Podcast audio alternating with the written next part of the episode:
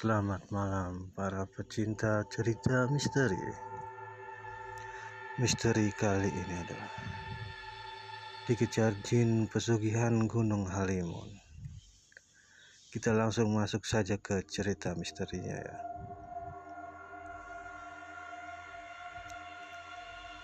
Dalam keadaan kesurupan, Hadi mengaku telah mengambil sebuah benda milik jin Gunung Halimun.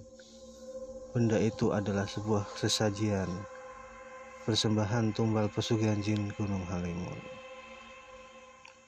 Tolong, tolong, jangan bunuh aku. Aku tidak bersalah. Aku tidak tahu kau siapa. Hadi berteriak-teriak mengejutkan seisi rumahnya.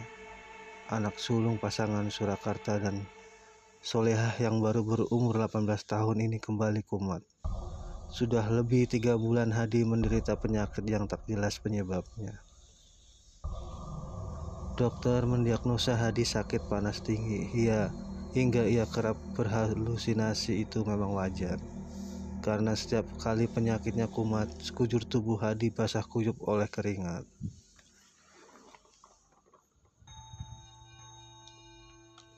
Namun yang membuat seluruh keluarga Hadi tak mengerti, setiap kali penyakitnya kumat, wajah Hadi seperti menampakkan ketakutan yang teramat sangat. Hadi seperti ketak tengah dikejar-kejar setan. Ia selalu berteriak-teriak ketakutan dan minta tolong dari teriakannya itu.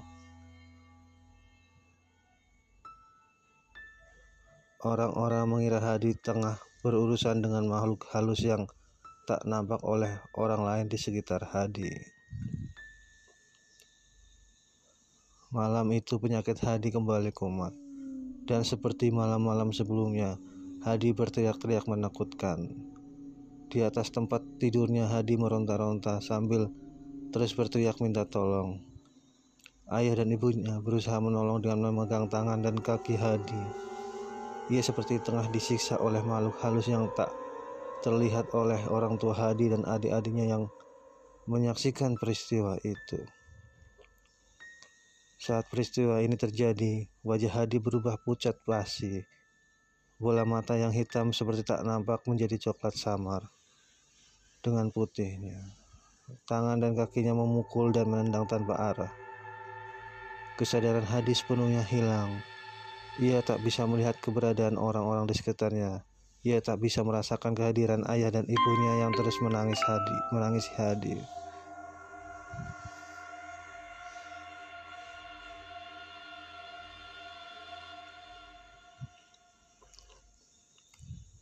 Setengah jam kemudian, Hadi berhenti berteriak dan meronta. Ia kembali sadar, tubuhnya yang basah oleh keringat tampak lunglai seperti tak bernaga. Bola matanya pun kembali menampakkan warna hitam yang melingkar di tengah. Hadi bisa mengenali orang-orang yang berada di sekitarnya. "Kamu kenapa, Nak? Ceritakan pada kami agar kami bisa membantumu," tanya Solehah dengan berair mata. "Hadi tidak tahu, Bu. Memangnya Hadi kumat lagi?" Hadi balik bertanya seperti tak mengetahui apa yang telah terjadi dengannya. "Iya, Nak, kamu kembali berteriak-teriak minta tolong seperti dikejar-kejar setan. Ibu takut terjadi apa-apa atas dirimu, Nak. Katakan pada ibumu kamu kenapa," tanya Solehah lagi. Tapi Hadi memang tak menyadari apa yang baru saja terjadi pada dirinya. Semua yang dilakukannya seperti dalam mimpi. Esoknya, Hadi dibawa berobat ke sebuah pesantren di Cianjur, Jawa Barat. Menurut petunjuk tetangga, pondok pesantren itu dipimpin oleh seorang kiai yang memiliki ilmu tinggi. Mungkin dengan cara seperti itu, penyakit yang dialami Hadi bisa disembuhkan. Karena orang-orang menilai penyakit Hadi bukanlah penyakit medis yang harus disembuhkan oleh dokter. Sore harinya, mereka tiba di pondok pesantren itu. Kiai Fauzi menyebut tamu-tamunya dan mempersilakan duduk di ruangan tamu.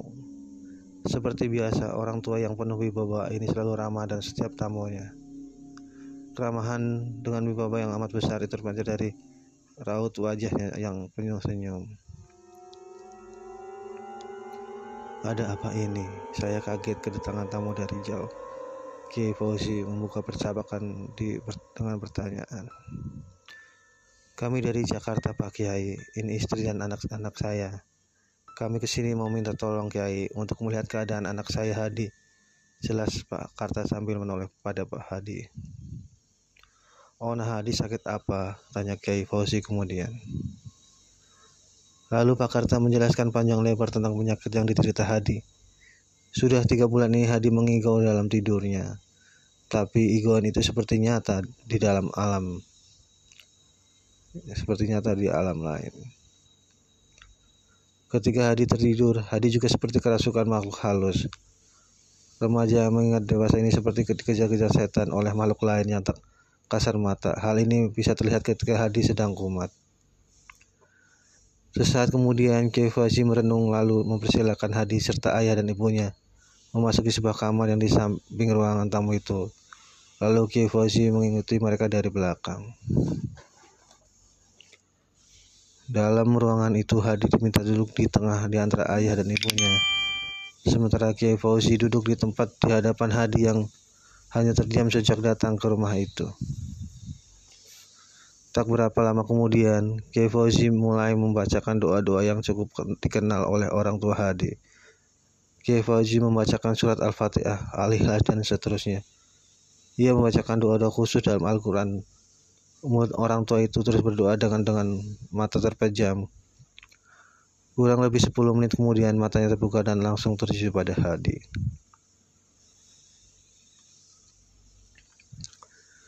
Kiai Fauzi meraih telapak tangan kanan Hadi. Mereka seperti tengah bersalaman. Tapi tak ada sepatah kata pun yang keluar dari mulut keduanya. Kiai Fauzi dan Hadi hanya saling tatap dengan sorot mata yang tajam. Sedetik kemudian, tiba-tiba Hadi meronta bertindak seperti malam-malam sebelumnya. Penyakit Hadi kumat, tapi kali ini ia tak bisa berbuat apa-apa. Hanya teriakan saja yang terdengar meracau. Kamu siapa? Kenapa kamu berani memasuki raga anak manusia ini? Tanya Kiai Fauzi pada Hadi. Tapi nampaknya pertanyaan ini bukan ditujukan pada Hadi. Sebab tak mungkin Kiai Fauzi bertanya Pak seperti pada Hadi. Kamu siapa? Mengapa kamu mengganggu anak manusia ini? Sambil menghadap kembali, Kiai Fauzi bertanya dengan tatap mata yang tajam pada Hadi. Hah, aku adalah jin dari Halimun. Manusia ini telah mengambil hartaku tanpa seizinku. Hadi menjawab dengan suara yang berat dan parut. Jelas itu di telinga orang tua Hadi. Suara yang keluar dari mulut anaknya itu bukanlah suara Hadi yang sesungguhnya. Harta apa yang sudah diambilnya hingga kau begitu marah padanya? Tanya Kiai Fauzi lagi. Anak manusia ini sudah mengambil persembahan dari seorang manusia untukku. Akibatnya aku tidak bisa mengambil tumbal yang sudah disediakan untukku. Jawab Hadi lagi. Aku akan kembalikan persembahan itu, tapi kau harus berjanji untuk kembali ke alammu dan tidak mengganggu lagi anak manusia ini. Bentak Kiai Fauzi kemudian. Baik Kiai, aku hanya ingin persembahan itu dikembalikan. Aku akan menuntut janji manusia yang sudah aku berikan harta yang berlimpah ruah. Jawab makhluk halus yang bersemayam dalam tubuh Hadi. Setelah itu Kiai Fauzi menutup mata sambil membacakan doa-doa. Tangannya masih terus menggenggam tangan Hadi. Sekali terdengar Kiai Fauzi mendem seperti tengah berbicara dengan makhluk halus yang berada dalam tubuh Hadi. Sementara Hadi duduk terkulai dengan mata tertutup. Sepertinya ia dalam keadaan pingsan dan tak menyadari apa yang telah terjadi dengan dirinya. Sesaat kemudian maka Kiai Fauzi, mata Kiai Fauzi terbuka sambil mengucap syukur Alhamdulillah. Kemudian ia melepaskan genggaman tangan Hadi. Anak remaja itu pun terkulai lemas dalam keadaan pingsan. Biarkan saja dia istirahat dulu, dia masih pingsan. Nanti setelah beberapa saat baru kita sadarkan. Sergah Kiai Fauzi begitu melihat orang tua Hadi hendak memegang anaknya.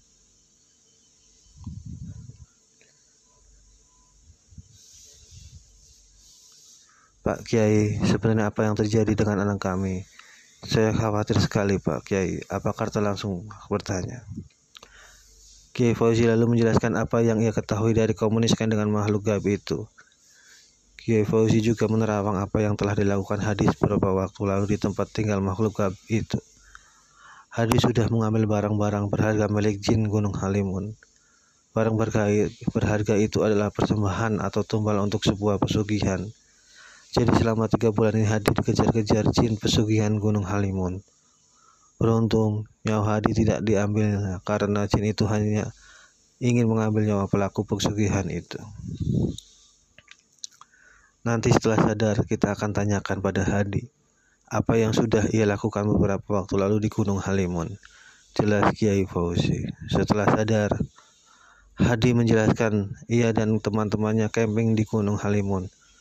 Waktu itu tanpa disadari mereka memasuki sebuah gua yang tidak terlalu dalam. Dalam gua itu Hadi melihat ada mata air kecil yang mengalir jernih. Hadi berniat mengambil airnya untuk memasak. Tapi tak jauh dari mata air itu Hadi juga melihat ada sebuah benda kuning mirip buah jeruk dan jeruk atau apel. Benda itulah yang dibawa Hadi karena ia tertarik mirip benda kuno. Itu namanya apel jin, yang sudah berarti kita sudah tahu apa yang harus kita lakukan. Sekarang kalian boleh pulang, besok kembali lagi dan bawa benda itu. Saya akan sempurnakan dan kembalikan lagi, Kiai, jelas Kiai Fauzi. Seminggu setelah benda itu dikembalikan pada Kiai Fauzi, Hadi benar-benar sembuh penyakit aneh dan kesurupan yang selama ini diderita tidak kumat lagi. Hadi bisa tidur dengan nyaman tanpa harus ketakutan akan diterangi jin pesugihan Gunung Halimun. Ceritanya sudah selesai. Ini sumber saya dari ambil dari majalah misteri. Jangan lupa kalau kalian suka dengan cerita misteri ini, follow saya ya.